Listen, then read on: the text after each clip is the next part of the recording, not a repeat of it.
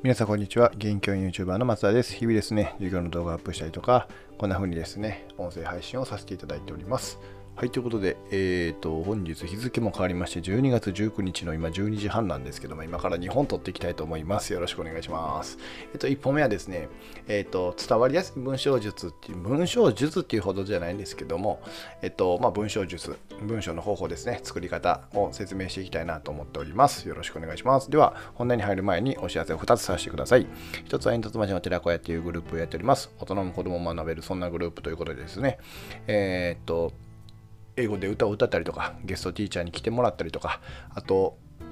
えー、一つのテーマね深掘りしたりとかしています。ちなみに、えーと、来週はですね言葉。ですね言葉について深掘りというか、えー、やっていこうと思ってますのでもしよかったら参加してみてください、えー、ただし Facebook アカウントが必要になりますのでよろしくお願いします、えーと、もう一つがですね、えーと、藤原和弘先生の朝礼が YouTube にあるんですけどもそれをね、えー、とアプリにこう落とし込んでおります、えー、これも概要欄にリンク貼ってましてえっと、ホーム画面に追加ってやってもらうと、えー、アプリみたいに使えますので、えー、もしよかったら使ってみてください。よろしくお願いします。ということで、えー、今日の配信はですね、えーとまあ、伝わりやすい文章術っていう言い方をしてるんですけど、要はですね、やっぱり中学校の頃から、もっと言ったらね、小学校もそうかもしれないですけど、やっぱ文章を書くってことは、まあ、最終的にはやっぱ読み手に何かを伝えたいわけじゃないですか。でこれあのプレゼンでもそうですし、まあそうやってね、文章を書くこともそうやし、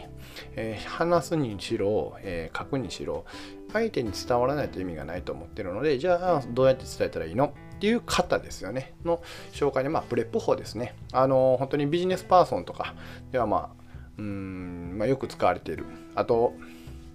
そしてもう簡単な文章を書きたいときはもう基本これを使った方がいいよねっていうので、えー、 PREP 法っていうのがあって、で、P っていうのがポイント、で、R が、え、 reason、えー、E が example。で、まあ、また P はポイントね。という形で、まあ、要は結論、まあ、もしくはなんか伝えたいこと。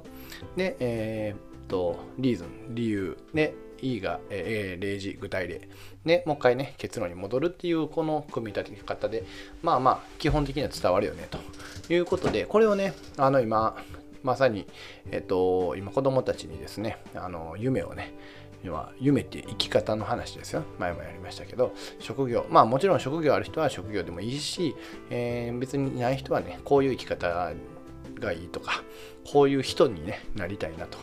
いうのでね、えー、自分のことをちょっと深掘りしてもらって、で、将来のことについて考えていこうねっていうことでね、今ちょうど作文をしてもらってるところで、で、その時に、まあヒントというかね、ちょっとこういう方があるんだよということで、プレプホの紹介をさせてもらって、で、実際にね、僕が文章をえー、自分が中学生当時だったらこんな風なことを考えてたからこんな風に文章を書けるねと思って、えー、とちょっと想像しながら書きました。まあ実際はね僕の中学校なんて、えー、中学校の時なんかもう文章なんてほとんど書きてないしめっちゃ得意じゃなかったんですよ。多分ねこれはリアルな話なんですけど高校受験ねあの落ちてるんですけど多分国語が一番足引っ張っててですね。しかもその時の文章作文があれ300字ぐらいかな。300字ぐらいの文作文を書かないといけないんですけどそれが確か18点中やったんですよ。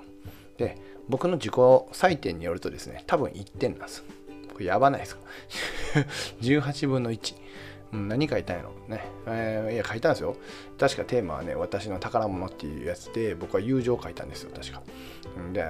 1点でしたね確かね。文章できてなかったんでしょう多分ね。っていうぐらい文章力がない僕がまあまあね、もし中学生当時に戻ったらでもこんなこと考えてたから、まあ、今のねそういう文章力やったらこんな風に書くよねっていうので書いてでそれをまあ例にしながらね考えていこうということでやってるんですね。で P はまあもちろん、ね、なりたいものとか生きたいこととかやりたい姿なりたい姿とかを書くんですけどで、ね、R はそれのじゃあ理由があるよねと。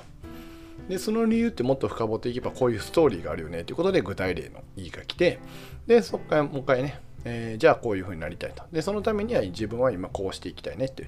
いうところ、決意とか小さな一歩っていうかね、っていうのをまあ書こうねということでね、肩にはめてるんですけど、まあこれは本当に使いやすいので、もしよね、あの、聞いていただいてる先生方もいてたら、まあ作文の指導とかに使ってもらったらいいんじゃないかなと思ってます。で、まあただし、あのまあ僕らは採点者ではないので、まあ、もちろんね、文章を見てる中で、明らかにこれはあかんやろってね、例えば、まあ、え書き言葉話し言葉みたいなのがあると思うんですけどあの国語の観点ではそうかもしれないですけどあのスピーチの観点で言ったらあんまり関係なくて要は、えー、大きな目的は伝わることなんであの書き言葉と話し言葉が混同になってるとか、えーま、敬語とちょっとデスマス調とリアル調っていうのかな。がちょっと混同してるとか、まあ、そこはねあのまあもちろんそういう入試とかなんかそういうので点数化されるんだったら必要かもしれないですけどまあそれよりもまずねそういう文章構成を組、えー、作ってそれで組み立てるっていう練習。そしてその組み立てる中でどう伝えるかっていうのでもしかしたらその文末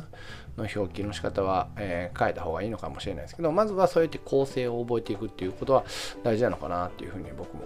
えー、思ってるんで、まあ、その時に指導ね、そういうところはあんまり言わないようにっていうのは僕の中の指導官ではあるんですよね。で、逆にあんまり文章苦手な子で、そこまで限定しちゃうっていうか、ルール縛っちゃうと多分余計しんどくなっちゃうと思うし、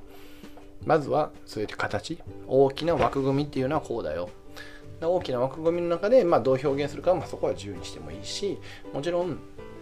えー、型通りはちょっと嫌だっていうね、いう場合は、まあ、あの手張りじゃないんですけど、まあ、歯をしてもいいよ。ただまああんま書くの得意じゃないとか、え文章そうやって書くのあんまし経験ないっていうことは、えー、人はまあこの PREP 法を使ってねっていう感じでねやっていけばいいのかなっていう。まあ僕は今それをやってます。常にね、